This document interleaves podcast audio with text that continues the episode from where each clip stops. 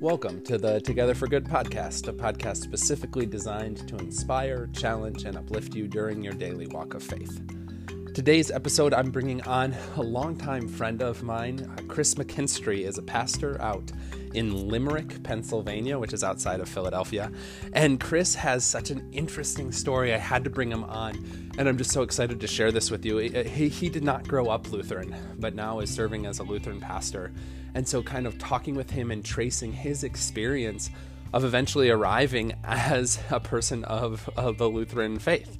And, and, he just, there's just some great pieces in here for all of us to better understand about what the Lutheran Church is really about, what we're committed to, and why some of those theological points are just still so valuable today. So, Chris and I have a great conversation. He's got an amazing story, and I really hope you appreciate and enjoy it. This is a little bit longer, but I'm telling you, it's worth it. You want to stay tuned until the end because there's just so much wisdom that Chris shares with us as he traces his experience towards uh, becoming a part of the Lutheran Church during his time in college, actually, is when he really made that transition. As always, friends, thank you so much for listening to the podcast. Thank you for all the ways that you support us and continue to share this with others. Please keep doing that. Let people know that this is a great way to stay engaged in their life of faith during these summer months when you might be traveling a lot. We're going to have new episodes every Tuesday, as well as posting the sermon audio later in the week um, from the past Sunday. So just just a great way to stay connected to Bethany Lutheran Church and just to your, your life of faith in general. If you um, think of it, feel free to go over to the iTunes store, leave us a like and a review and a rating there. That always is helpful for more people finding the podcast. But now I'm going to turn it over to Chris McKinstry, uh, Pastor Chris McKinstry, I should say, as he talks to us about why he's Lutheran. Hey, everybody, welcome to the Together for Good podcast. Thanks for listening. I have on the line today a longtime friend and colleague, Chris McKinstry. Are you there? I'm here. I'm here. It's great to be here. It's great to have you, Chris. Chris is a pastor um, outside of Philadelphia in Pennsylvania, but Chris and I have known each other for a long time. We went through the candidacy process together in the upstate New York Synod. That's the whole process where you have to be um, hazed slash interviewed in order to become a Lutheran pastor. So we've known each other. Gosh, we've both been ordained for over 10 years now, right, Chris? Yeah, I'm coming up on 10 years in like a week. Okay. So. And I think I was a year ahead of you. I'm coming up on 11 yes, at the end right. of July. Um, and so that's great. Yeah. So we've known each other for a long time and then it's been neat. We did have some time of overlap when I was in Philadelphia before, as you like to remind me, I abandoned you. Um, but we would get together for lunch with our other friends. It was really good. It was a really supportive environment. So I'm really glad to have you on the podcast here today. Absolutely. That's great. Thank you. Yeah. Well, and so, Chris, you are, tell us just a little bit about what you are currently doing, um, just to help us understand the dynamic of your current call, how long you've been there, just help people understand what you're up to these days. Sure. So I'm serving a congregation, St. James Lutheran Church in Limerick, Pennsylvania. Um, I have been here for almost uh, six years. Wow. Um, this is my second call. So the first call I served was in uh, Meriden, Connecticut, which is pretty much right in the middle of the state of Connecticut. And I was there for uh, four years and four days. Um, so, um, yeah, so my current call is um, it's in Limerick, which is I like to describe Limerick as being, if you were to think of the city of Philadelphia, around the city of Philadelphia are all of these suburbs. The suburbs of Philadelphia have gotten so big that they now yeah. have their own suburbs, and Limerick is one of those. So we are a suburb to the suburbs of Philadelphia. That's kind of the way I like to describe what, where we are. What suburb do you think you're most a suburb of? Just for my um, curiosity. I would say we're probably just outside of like we're about 15 minutes, 15 to 20 minutes from King of Prussia. Okay. I think King of Prussia would be our closest like you know bigger area suburb because King of Prussia has gotten so so so big um, in the uh, in the last probably five years or so, five, six, seven years. Yeah, well, and so for our Colorado listeners, there's a lot of you know a lot of people who are not familiar with the Philadelphia area. That that, that is really a town name, King of Prussia. Yeah, it's Three a weird name. Words. It's, it's really weird. weird name. It doesn't make great mall though. Real, I spent yeah. so much time at that mall with my kids because when they're little. Hot tip to yep. parents out there too: during the winter months, if you need a place to just have your kids run around, what I would do, go to the mall, I'd go buy a bouncy ball and just kind of chuck it down the hallway, and the kids chase after it. It was a great way to get some energy out. Really fun time. Um, I don't. Have you ever tried that, Chris? Your kids are a little I have older not, now. Too. but we did the mall playground circuit a lot. There were Oh two my different gosh. playgrounds in the mall, and we did them back and forth pretty much until the kids got too tired to do anymore, and then they slept, which was great. Perfect. Oh, gotta love them all. Gotta love them all. Well, um, as much as I'd love to talk to you about malls today, um, no, I uh, one of the things why I wanted to bring you on here, Chris, is that I know, um, again, just from hearing a little bit during our time in candidacy together, also kind of knowing and hanging out with you since then, you have a pretty interesting, um, pretty interesting story in terms of how you even became Lutheran, because you grew up not in the Lutheran Church, from my understanding and you Mhm. didn't go to a Lutheran college, but you sort of Nope. encountered and were exposed to the Lutheran um, uh, theology in your college setting. So I, I I think I'm getting a lot of those details correct, right? Did I Those get those correct. pieces? Yep. But I want you to kind of give us the whole story because I what I'm really hoping too for our listeners here as they're listening today is just this sense of what led you to becoming Lutheran. Like why is it that because this was a conscious decision on your part, um, which is not always the case, right? Like so my family, I grew up Lutheran. My dad was a Lutheran pastor. My grand right my my whole family is Mm-hmm. very very very Lutheran, which is often the case for people. So I yeah, really you didn't Lutheran have a choice. before you were born. Exactly. Yeah. it was a is a prenatal uh, conversion. Right, Right, um, right. so tell us though. I want to hear your story because I'm sure there's going to be just some interesting pieces to it. So start at the beginning or as close to the beginning as you want to get. Sure. Uh, okay. So I would say the beginning for me is probably sort of childhood, I guess. Um, my childhood experience, we, as far as church goes, we kind of bounced between a couple of different churches, but they all, the thing they all had in common was they were largely non denominational evangelical churches, um, most of which my experience, at least the ones I went to, they they kind of meant Baptist, but they didn't want to call themselves that, so they Mm. called themselves non-denominational. And um, and so we tried a couple of different uh, examples of that. One of which was actually a started as a house church. So I was Whoa. worshiping in someone's like uh, the the uh, living room was the sanctuary, and someone's bedroom was the Sunday school room that I was in at all of like you know seven eight years old. So um, I remember thinking this was odd because we were going to a regular church and then we started going to a house church, and I thought that was a step down uh, in my uh, estimation as a child. That we had somehow gone from a building to a house. So I was like, I don't know what we did wrong, but clearly we've ended up in a different scenario than we were I love supposed to be Okay. um, but nevertheless, this church continued to grow and uh, went on to buy a building and then move to a larger building, and so like it ended up doing doing well. Um, but right around the time when I was in like third, fourth grade, my parents uh, divorced, and so oh, wow. faith and church were not exactly the top priority at that point in time. There were some other things that became uh, higher priorities than that. So church sort of fell on the back burner for a period of time. It was sort of always there, but it was not something that we were seriously committed to. I was sort of the kid that like, you know, we popped into church now and again without any regularity or really any rhyme or reason to to when we were Hmm. there. And then um I remember my experience of this is that out of what felt like out of nowhere, there might have been like some build up to this, but in my recollection, it felt like almost out of nowhere that my mom decided we were going to be religious. Um, and so I remember her telling my sister and I that we were going to church one Sunday. And I told her that it wasn't Christmas or Easter, and I wasn't sure why we were doing this Is it even and- open? yeah and she informed me that we were still going that in fact they were they were not only open but that we were going to not only go but that they were forming a youth group and i was going to be a part of the youth group which i did not agree with at all Wow. um, and and informed her that i had not consented to this uh, this arrangement and she told me that that didn't matter that i was going anyway okay. um, so I, at the age of, I'm trying to think, we did this for a little bit. I really didn't enjoy church that much um, at the time. And I remember informing her when I was probably 14 or so, 14 or 15, that when I turned 18, graduated high school, was out of the house, that I was never going to church again.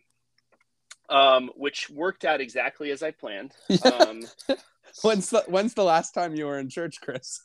so, uh, as I'm speaking to you from my church office right this moment, um, pretty uh, pretty much my 14 or 15 year old self would be very disappointed. Very in disappointed. the direction my life went. Um, but you know that's all right. We'll deal with that at, at another time.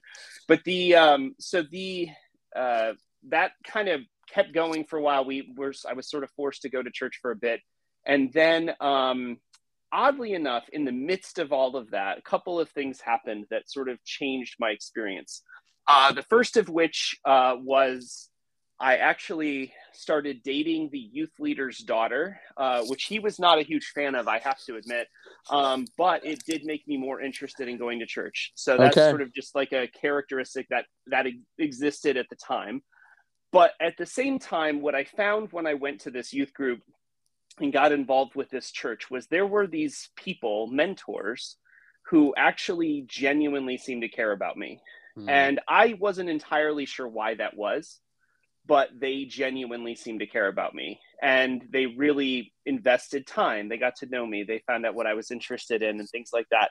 And that was really important to me. And I think that's what started making me interested in coming back was that I didn't really know if I enjoyed myself when I was there, but I liked these people and they seemed to care about me. And at the time, that really mattered a great deal. No, that- absolutely. and that just seems like such a huge thing. I don't know if you're familiar. One of the things that um, we at, at Bethany out here in Colorado that we really focus on is this whole philosophy of growing young, which is Mhm. from, um, you know, it's a, a whole study, but that's one of the big pieces they talk about is that for youth, um, you know, youth to be engaged and connected with church is to, for, for them to feel like they have caring adults in their life. Mhm. So it's really fascinating to hear you just reiterate that point that um, you know we really I think a lot of people have found is just really key is that for for young people to know that someone besides their parents or their teachers or their right like that there's Yep. other people out there who really care and invest in them. That's cool. Thanks thanks for saying that because I think that's a really powerful point.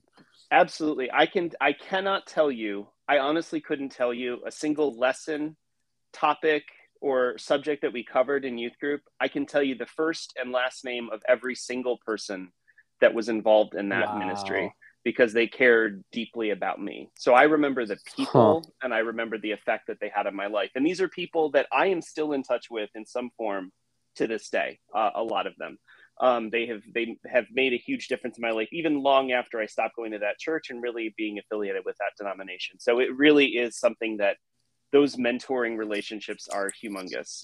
Yeah. So that was sort of piece number one. The next piece was in the midst of all of that, I started getting really curious about the Bible Mm. um, because it seemed kind of important uh, to the people at the church I was going to. Like they seemed like the, the one thing I'll say for my evangelical roots is they care deeply about the Bible. yes, they do. They might have some strange ways of reading it sometimes, but they care very deeply about the Bible. Yeah. And I'm grateful for that because it instilled in me a love of scripture that I still have to this day Mhm. and it made me really curious. So I found out. I didn't want to tell anybody I was curious about the Bible because that was sort of seemed like, well, it didn't seem super cool, and it seemed like something that other adults might get like too excited about. You know, like I said, I was ex- interested in the Bible. They might like freak out and get really overly excited about it. So I was like, I don't want to tell anybody that I'm, that I'm interested in this, but I do need a place where I can learn about it.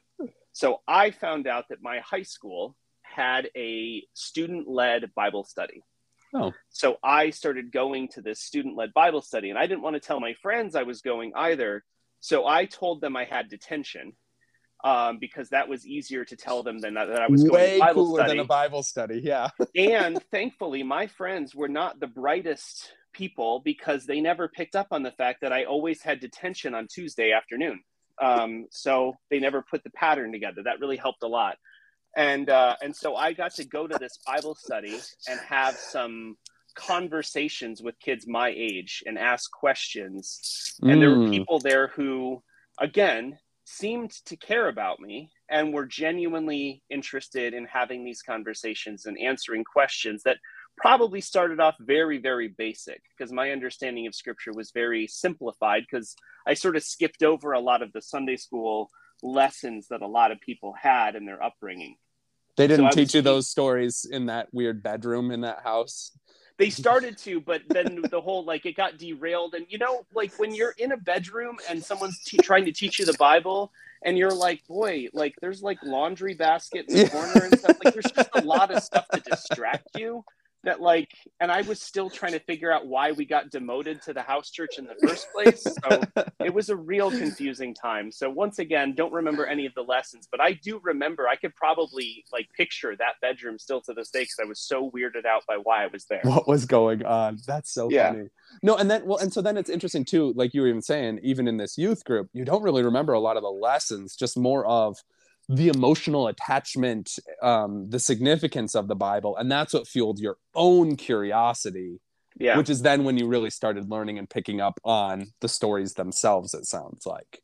exactly and and that Yeah. really that love of scripture is the thing that probably propelled me forward in through the rest of my my faith journey in a big way um, i did encounter a person there who um, her name was katie joe uh, fun fact i actually just reconnected with her for the first time in over 10 years at the festival of homiletics in Really? denver that i was at um, Yes, you were. high school friend high school friend that i have not seen in well over a decade and happened to be at the festival of homiletics so that was fun That's cool. um, but this friend told me that when she graduated from high school, she wanted to be a pastor, which I thought was the craziest thing in the world because I'd never met a young person that wanted to be a pastor. So I went back to my evangelical church and I said, Hey, I have this friend uh, that knows the Bible really well. And they asked me if my friend was a Christian. And I said, I don't think so. I think she's a Methodist um, because my evangelical denomination was, you know, skeptical of anyone that wasn't us. So, right. um, and so once they it granted that she was a Christian, they said Methodists can be Christians too, which was very kind of them to to acknowledge. Um, they, I I said, well, this is even cooler. I said, this friend of mine wants to be a pastor, and they said to me, oh, and they had issues with that because my friend was female Uh-huh. and uh, they didn't really like that in this evangelical church. Some evangelical churches are okay with that. This one just wasn't. Yep. I don't know if they've changed that stance since, but they weren't okay with it at the time. And they tried to convince me that my friend was even going so far as to sin against God by wanting to be a pastor. And I remember them showing me verses from the Bible to try and back up what they were saying. And it was the first time of many to come, but the first time where the church presented me with one interpretation of scripture and I came to a different one than they had. Mm, And it was the first time I felt comfortable saying, I don't think I agree with you on the way we're supposed to read that. And it was the first of many to come, but that sort of set me on a trajectory of starting to realize that there were different ways of approaching scripture. And so when I left high school and went to college, I was starting to have this sense that I might be interested in ministry. Again, I was very quiet about it because I didn't want anyone to freak out. And I was kind of freaking out myself because I wasn't really sure that what that meant. So Uh-huh. I didn't tell a whole lot of people, but I was still curious about the Bible. So I went to a college, Houghton College, in the middle of Western New York, um, which is really in the middle of nowhere. Yeah, I was going to Um, say not the middle of Western New York, the middle of nowhere. yes, Houghton, I've been to Houghton College and it is a pilgrimage. First, you have to go to Buffalo, which really isn't the big city, let's be clear. Yeah. And then you have to drive an hour through meandering roads past Arcade. Like it was, yeah. it's the middle of nowhere. Um, it is. It is. I used to work for the college switchboard, and this was back before like GPS was a common thing in people's cars. So we would have these visitors that would come to visit the college, and they Uh-huh. would often call the switchboard, and they would be really concerned that they had like made a wrong turn or something. And I would say to them, okay, I, I would give them some landmarks, and they would say, yeah, no, I saw that, I saw that. I said, okay. I said, keep going down this road. I said, there's going to be a point where you're going to start to wonder if it's possible that a college could be out in this location. And I said, we're about 10 minutes past that point. that is And the- a hundred percent accurate from my experience. And the number of people who would come to the switchboard, come to the welcome center as soon as they arrived at campus, they would say to me, Yeah, that was about right. It was about 10 Yeah. minutes past the point where I was like, I think I have to turn around. I had to have made a wrong turn. So it was in in the middle of nowhere. Um, but a really good school, like a really Yes. good school and an awesome community, very close knit, right? Like it's pretty small. How many students? 2000, if that? yeah, it was small. Our, my graduating class, I think, was like 400 ish or something Yeah. like that. It wasn't wasn't huge. So it when was- you're so isolated too, like I think everybody, just about everybody lives on campus, Mm-hmm. really close knit community. And is it is it affiliated with a particular Christian denomination, or is it just kind of general I think Christian school? I think it has changed since. I think it's more Oh, okay. general now, but at the time, I think it was affiliated uh, with the Wesleyan Wesleyan Church, Church. which was my thought. sort of an evangelical offshoot of the United Methodist Church. If you Yep. go back far enough, they're connected to the United Methodist Church. Um, and so it is a uh, yeah. So that was my experience going there, and I majored in in Bible mostly because I was still curious about the Bible and thought maybe this ministry thing was for real. But by that point, the trouble for me, the main problem that I had run into is I had sort of made my peace with the fact that the church of my origins or the church that I had come from that started in that bedroom um, was uh, not going to work for me. That that denomination and their beliefs and and the my the example of my friend who wanted to be a pastor who was female and them not being okay with that. That was a, a one of many examples of points where we started to break uh, away from each other. And so I was grateful for everything I had learned and gotten from there, but I didn't belong there anymore. And Yeah. so then I had to figure out where I did belong. And that's pretty much what I spent most of my college years trying to figure out was where before- I belong. before you get to that part of the story what i'm also curious about just hearing you tell this how like what did people think when you're graduating and wait where did you go to high school you were in syracuse area right I was in Baldwinsville, Baldwinsville High School. Um, Very good. Yeah, Baldwinsville, uh, New York, right outside of Syracuse. uh, there's a good lutheran church st mark's baldwinsville um, but you so you were there and then um, i rem- like what, what did people think when you told them that you're going to houghton college to major in the bible because hadn't you you know like all your friends thought you were still in detention on tuesday afternoons Ah, like yeah. was that like a whole experience too of kind of having to explain this to friends and family that you were curious enough to pursue this in your Yeah. yeah Yeah, it was. It was. It definitely. There were moments where we had to, where I had those conversations with folks to try to explain what was happening. I was kind of pulling away from that friends group a little bit.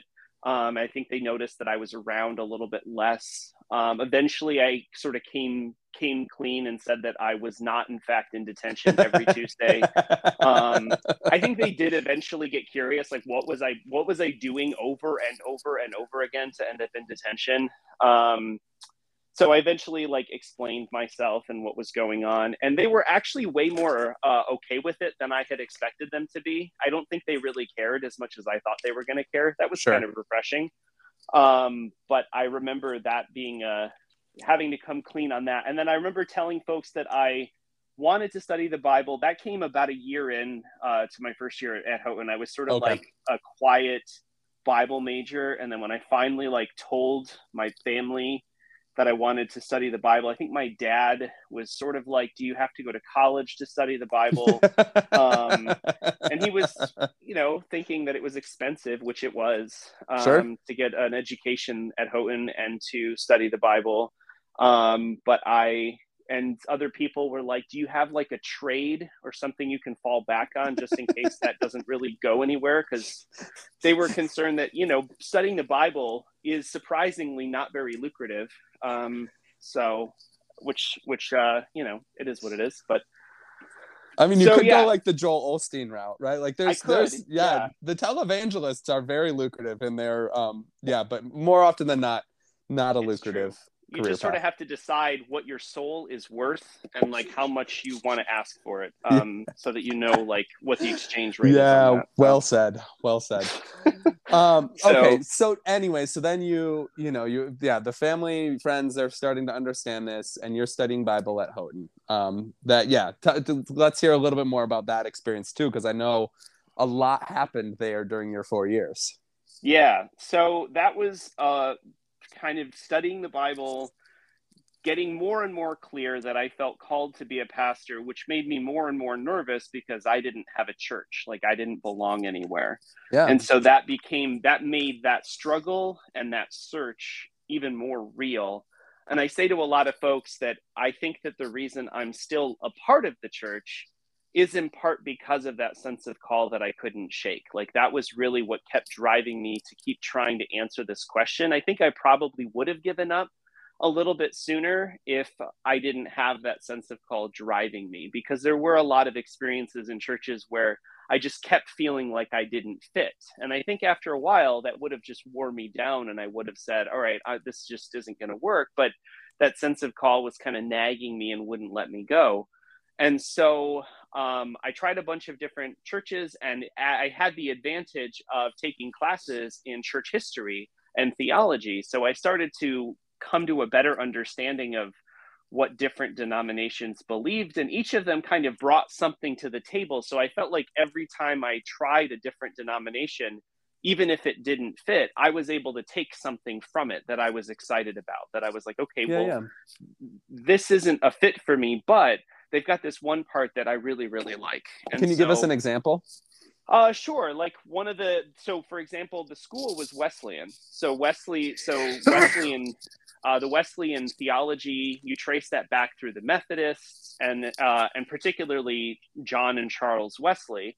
And so I yep. learned a, a great deal about them and I learned about what their frustrations were about churches at the time, and particularly that they were more um, kind of social justice oriented than I think a lot of people realize at the time, and that a lot of their frustrations with the church that they were able to part of their experience was trying to um, empower people who were poor and being taken advantage of by authorities of that time. Um, one of the reasons why the Wesleys have the issues with alcohol that they do, or Wesleyans have the issues with alcohol they do, it's become kind of a purity thing. But at the time, Wesley's issue with alcohol was that it was actually being used in a way to to really hurt poorer communities. Um, mm-hmm. That it was, and that it, it actually took more grain to make alcohol than it did to make bread. And so there were people who were starving and were basically drinking themselves to death uh, while he was, while they were, um, while the sort of elite of that time or the people in power at that time were sort of taking advantage of them, not paying them wages that they deserved, those kinds of things. I learned that the Methodists were actually very connected to um, anti or to the to the abolitionist cause, the anti-slavery cause uh, in um, in America in the sort of the 19th century. And actually, uh, evangelicals have this thing that they used to do called an altar call, and you might be familiar with this, might be not, you bet. might not yep. be familiar with it. But an altar call, the history of that actually is somewhat rooted in Methodism because when they would have people convert, they would actually want them to come forward, not necessarily because they were just asking Jesus into their heart kind of a thing, but because they wanted to sign their name up towards the abolitionist cause, trying to abolish slavery. So it was about making sure that they had the numbers to support this movement of removing slavery. So there were a lot wow. of really interesting pieces of this history that I was like, this is really amazing.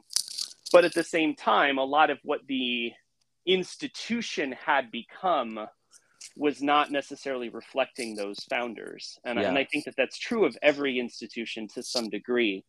But because I was like trying to figure out where I belonged, I guess I had a bit of a critical eye, whereas maybe somebody who was raised in that denomination might not have the same critical eye on that particular denomination. So I bounced around a lot um, and sort of gave up uh, the fight after a while. Took uh, got really jaded and frustrated, and then I met a teacher, a mentor uh, named John Case, who, to my knowledge, is still a professor at Houghton College. Um, and he was uh, one of those professors that I I believe uh, wholeheartedly.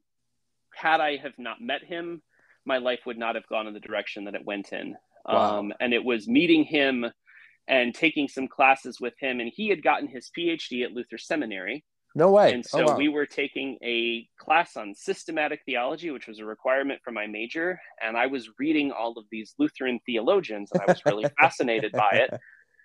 and he um he and I met in his office one time, and I was basically pouring out my heart, sharing this frustration, these struggles that I had bouncing from one church to another.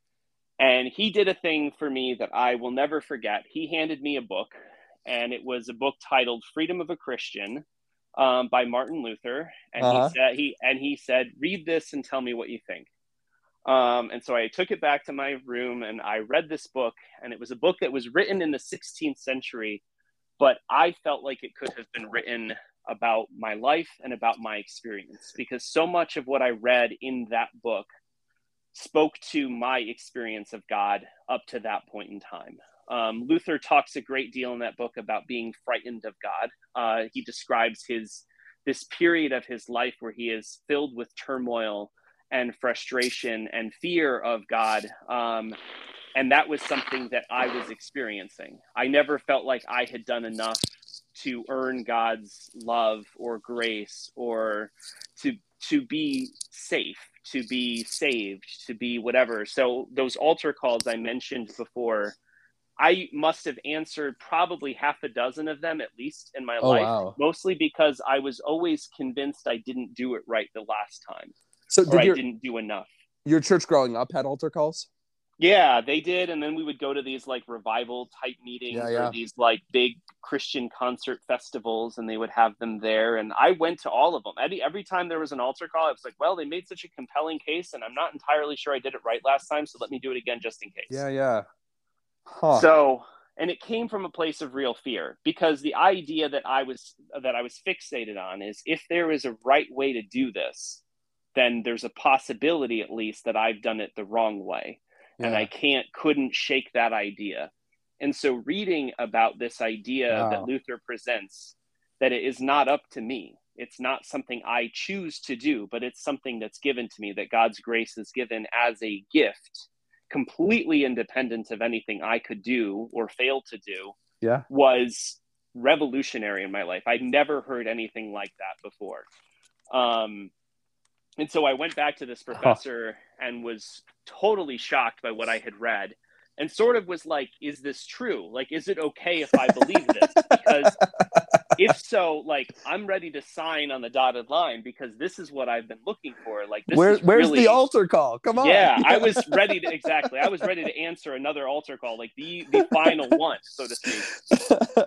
And um, and this professor explained to me like yeah this is this is luther and this is where we get you know the lutheran denomination and everything. And he's like and his suggestion was i know you've been looking for a church. I know you've been looking for a place to land. So why don't you try one out? Try out a lutheran church and just see what happens. And if nothing else it'll be one more you can check off your list but it might be the place for you to land. Yeah. And so I found the closest Lutheran church to Houghton, which was in a little town called Arcade, New York. Hope Arcade, yeah. Hope Arcade. So With, uh, pastored by Sean Hannon currently, but at the time it was a man named Pastor Neil Catterman. Neil Catterman, who was one of my internship supervisors. Yes. And Great man. I found this little Lutheran church, and a group of us, actually, a group of us started reading Lutheran theology. It was like our little Lutheran theology book club. We read oh, cool. a book called uh, Where God Meets Man by Gerhard Forde. Um, yeah. And uh, we're all getting pretty excited about Lutheran theology. These are the rebellious things college students do. and uh, at Houghton College, maybe. At Houghton College. and um, I mean, we were drinking beer while we were reading it, but still, like it was That's rebellious for, on many levels for this place. And uh, and we all were like, hey, let's go check out this church. So we started going to church. There were like four or five of us, and we sat in the very back pew and I, from day one, literally from the first service um, wow. in that church, it was just it clicked. Like everything felt right. The the theology, everything that I had been learning, clicked with the practice, and I just was, and it, it felt honestly like coming home to a place I'd never been. Um, and it was really, really liberating and really comforting and I remember Neil Catterman, Pastor Neil Catterman, being very confused that there were a bunch of people from Houghton coming to his church. He, he, did tell us multiple times we were welcome, but he was really confused as to why we were there. And we explained to him why we were there and I think that worked for a time, but I think he, he kept asking. He was still like it didn't it didn't compute, especially because the group started getting bigger. Yeah. And so we eventually moved on to two pews, where we taking up two of the back pews, and he seemed just as confused. Uh, the more people that showed up, the more confused he seemed to be as to why we were all there. So it was, which was great. It was a fun, it was a fun thing. But we kept talking about what we were learning. I kept telling people, "Hey, you don't have to worry." This grace is just it's there it's ours. You don't have to do anything to earn it. It's it's free. It's it's it's a, it's a gift. And i kept talking to friends about this and they kept saying where are you reading this stuff? And i was saying luther and as it turns out the bible which was really good news um, yeah. to find out that it was in there it's too. actually in there. Yeah. And so i was like i missed it somehow for like a really long time but it was it was there the whole time and uh, so we yeah we expanded our little lutheran club going to hope arcade. I think we eventually were up to two carloads of folks and it was a whole thing. So it was fun. That's really and, cool. Uh, and that was kind of the final final thing. Like once i started going there that sort of finished it off. And i said okay this is where i fit. This is where i belong. And now i just got to figure out how to become a pastor in this church. So. can you can you say more about what it is that clicked? Because I, I mean i know I know Neil Cotterman. I know like Hope Arcade relatively. Um, you know, and like it's not like that church was doing anything super cool and interesting. I'm sure it was like normal yeah. Lutheran, you know, and knowing Neil, it was probably very liturgical. Yep. And Neil will even tell you that he doesn't think he's a good preacher. Yeah. Um, yeah. like he's a very caring, very faithful pastor. Um, yes. But like none of that seems like it should be attractive to college students, right? Like everyone always thinks yeah. like, oh, like in order to get the college students here, we got to have a rock band and a drum set and a pastor that looks like he was in the X Games. Um, sure. like we, and none of that is Hope Arcade with under the direction of Neil Cotterman.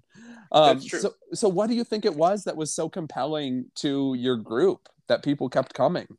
I think that's where you uh, are. You've hit on why Neil was so confused um, because it was sort of a success that was independent of him, and I think that that was that was just interesting. Um, and again, I I couldn't tell you specifically about um, what it was, uh, anything, any one sermon. There's one teaching that I do remember specifically that I'll mention in a second, but the thing honestly the thing that captivated me first and foremost um, was actually the liturgy. I had started to become really interested in um, a more liturgical approach to things. And the reason for that is uh, about a year prior to that experience a group of franciscan uh, friars came to the school came to houghton college.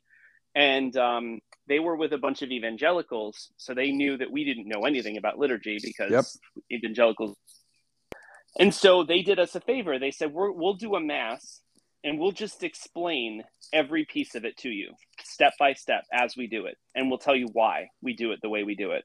Oh, cool. And I remember sitting in this experience in like a classroom, but watching them do a mass and thinking for the first time, oh, it all means something. There's a reason why they do all of these different things, from putting on their vestments all the way through to the end of the service. Um, and it was really fascinating. And so I started getting really curious about liturgy. And so I went to Hope with that sort of already developing appreciation for liturgy. Uh-huh. And I remember so LBW, Green Book, people who are familiar with oh, that, oh, yeah, that, yeah. That, that, part of the, the setting, most Lutheran services start with, and those were, and this was no exception, a confession, the uh-huh. confession and forgiveness. And I remember for the person who was obsessed with, did I do enough? For the person who is obsessed with doing altar calls again and again because I was always fearful that I didn't do enough, to have the confession and forgiveness to be able to confess sin and then hear the pastor say, I declare to you the entire forgiveness of all of your sins, was something I had never experienced in a worship service before. And so, kind of from that point on, I'm like, well, you got me hooked from the beginning because right mm. off the bat, I've already got, in a way, what I came here for. Um, I'm reminded that I'm forgiven. So now, like everything else is sort of extra. And I, well, the other thing that I really liked about it was there was a point I remember Neil giving a sermon about it was I think first communion. I want to say it was first communion Sunday. So there were like two or three kids all done up in white, you know, because that's what you do when you're, you're getting a first communion. They're in their costumes and they're up front. And he's talking about these little kids who were, I don't know, they were probably maybe seven or eight years old. They were young. And he was talking about communion and he was saying, Now I know there are some folks that might criticize and say you're giving communion to a seven or an eight year old and that seven or eight year old doesn't understand how communion works. And he said, and you're absolutely right, they don't, and neither do you. Um, mm. And one of the things I really appreciated about this, and he did this a couple of other times, but it started to to I started to appreciate that Lutheranism was not about having all the answers, and mm-hmm. it was mm-hmm. about just being comfortable with that mystery, with trusting in the sacraments and not having to understand how they work, but trusting that God was there nevertheless. And I grew up, I mean, the evangelical world is all about having the correct answer to every question. It's about having God completely figured out so that I can go up to any random person and give them a perfect open and shut case about why they should be a Christian, and the person will just convert right on the spot. As it turns out, it doesn't work that way, um, but they were prepared to do that if that situation ever presented itself. And I really appreciated this love of mystery or this this comfort Ooh, with yeah, yeah. all figured out, because that was really, in a way, for someone who had been searching for the right answer, saying that you didn't have to have a right answer was sort of the liberation that I was looking for. It was it was enough to say you're never going to get there and it's okay because yeah. there isn't really a right answer to find. You can just trust and that's going to be enough right there. And it was really like I just felt like I got to breathe a sigh of relief. That was really what I left that worship service feeling is I just get to breathe deeply and not have to like carry this around with me all the time anymore. Yeah, well, it just that all makes so much sense to hearing you kind of describe it and tracing this all in here, right? Like your initial kind of entry point into this whole journey of faith and discovery really was your personal curiosity, right? Yeah. Like talking about the Bible and all this stuff all the time, and then it's like, no, I want to kind of figure out some of this for my on my own. Um, right like and isn't it interesting how curiosity and mystery seem to be so intrinsically linked right like that in the end mm-hmm. where you ended up all your curiosity led you to hey so much of this is hard for us to ever fully figure out and that's okay. Um, which really is just an invitation to perpetual curiosity right? Yeah. like that, that, you can continue and i'm sure you have right? Like i know you do. Like you you, you read more than i do. Just continuing to explore and new ideas um, and right like, and you, they, yeah the lutheran church i think does do that really well is well we have this understanding of mystery. Um, it's never been um, out of a sense of laziness, right? Like the academic yeah. side of Lutheran theology is vast and extan- expansive um, because people keep, you know, pursuing that curiosity and thinking more and more about these big ideas, even though they know in the end they'll never ri- wind up at a firm conclusion in most circumstances. So it's just kind of, it's yeah. cool to see those pieces, right? Like fit together here. Um, Absolutely. And I so, think the paradoxes oh, they please. were so in they were so comfortable with paradoxes. I really liked that a lot. That was because again, my evangelical upbringing for what uh, there's a lot that I'm proud of, but one of the things that I was frustrated by was it was so either or. You're either with us or against us, you're either in or you're out. You're right. either, you know, redeemed or you're not and i love that like lutherans were all about you can be two things at the same time. You can be saint and sinner at the exact same time.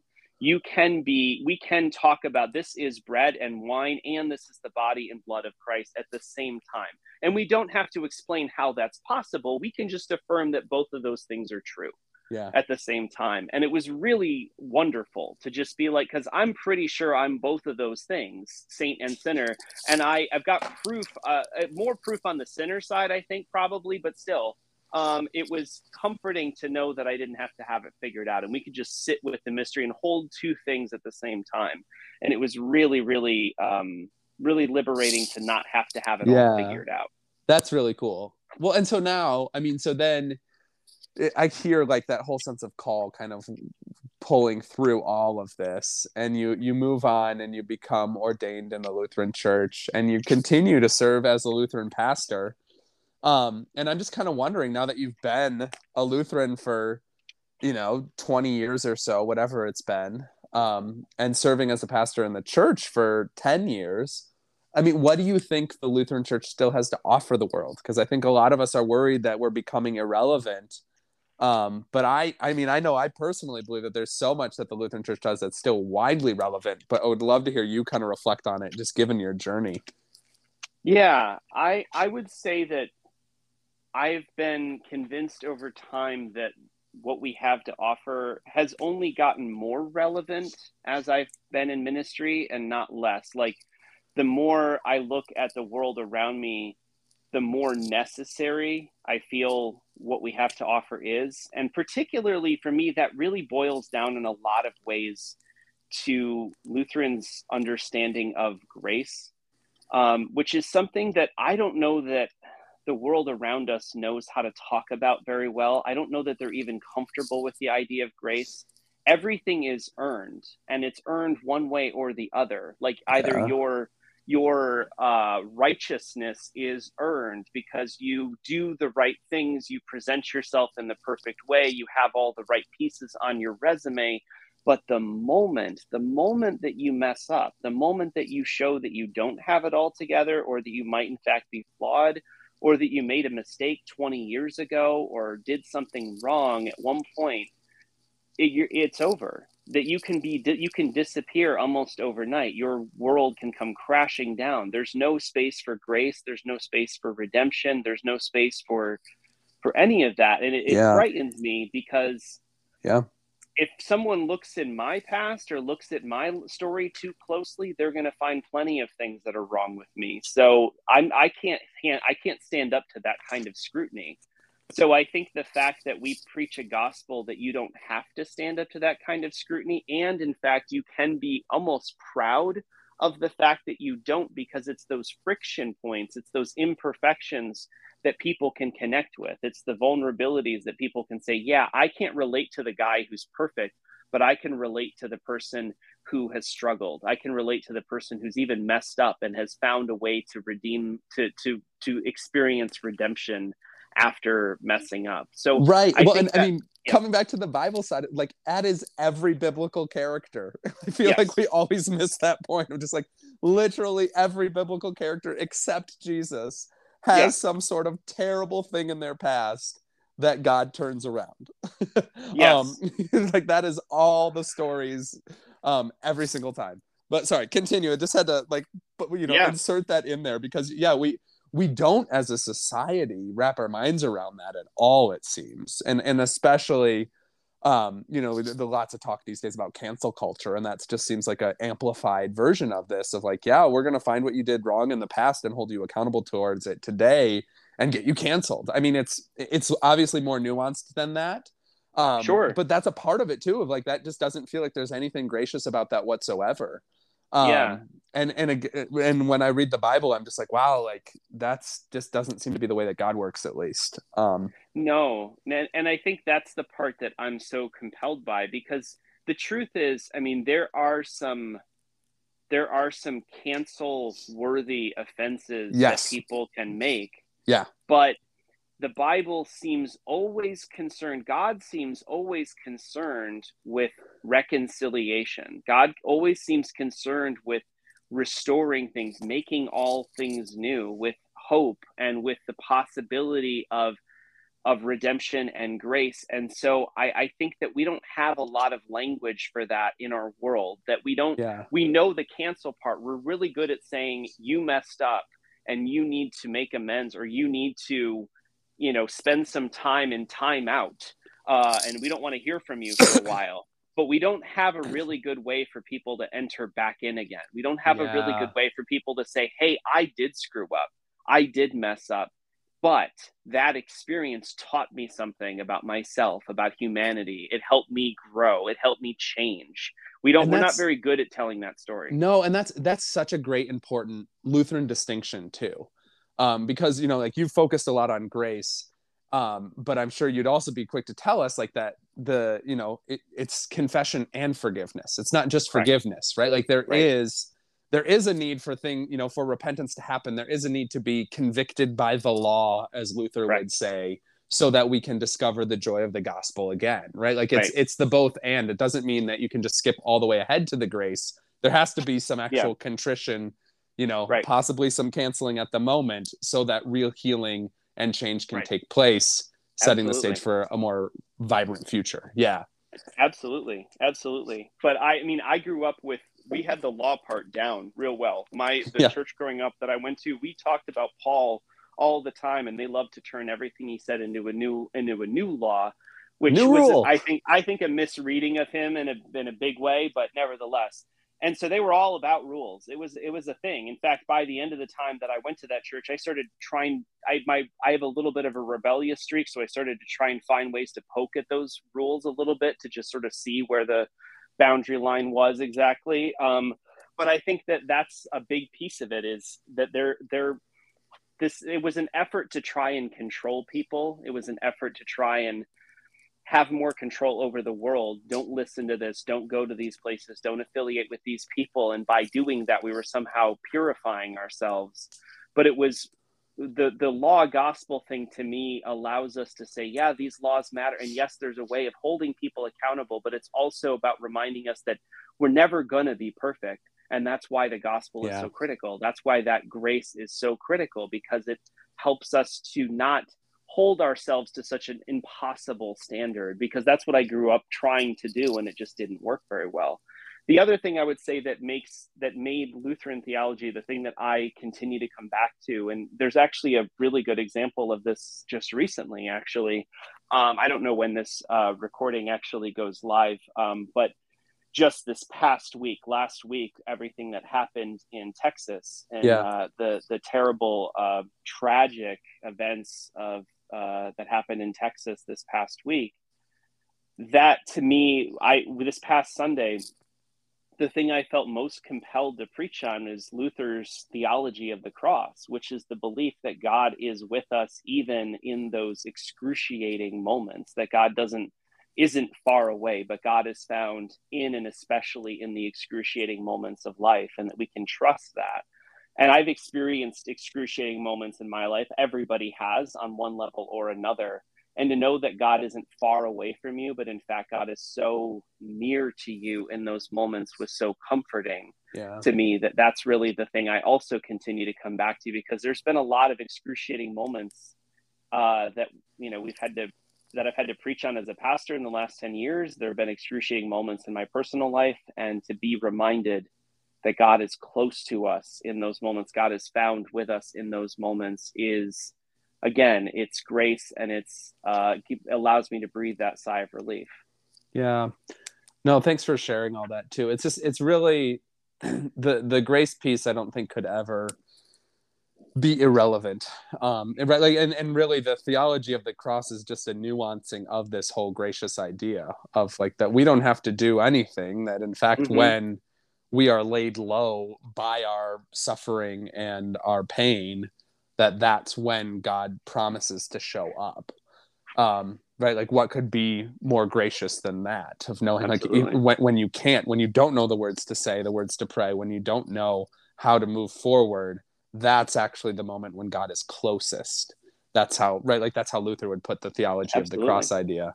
Um, and it's just cool, like, as we trace your whole story here, you know, how grace was kind of an overarching part of all of it, but it took you you know a couple you know a decade or two to arrive at that particular language for it but i just you know like i'm just thinking about it of like it was the relationships that were so essential in sure. your high school youth, youth ministry and isn't like a, a, a good valuable relationship a beautiful example of graciousness in our life of god's Absolutely. grace in our life right like you yeah. didn't you just had to keep showing up and those those adults loved you and cared about you and were invested in you and that mattered not yeah. because you were good enough not because you had the right answers but just because you were there and that's what they were called to do and then like yeah. additionally i think about the curiosity side of things like we've already talked about of how gracious that is is that you felt like yeah i can just kind of pursue this and think about this and you know try and struggle with what the right answers might be um, but not necessarily knowing. And like that's a really gracious approach to it. It's not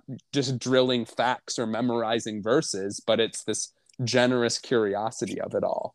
Um, and all that leads you to this understanding of of mystery and grace and how it all kind of works together. It's just it's really cool, right? Like to trace people's story and to see how the Holy Spirit is authoring these particular themes again and again in different ways and you can't quite trace the full pattern of the song until you get you know down the line some ways but i just love looking at all that. So i mean i, I just talked a lot. That was a nice little soliloquy on my part.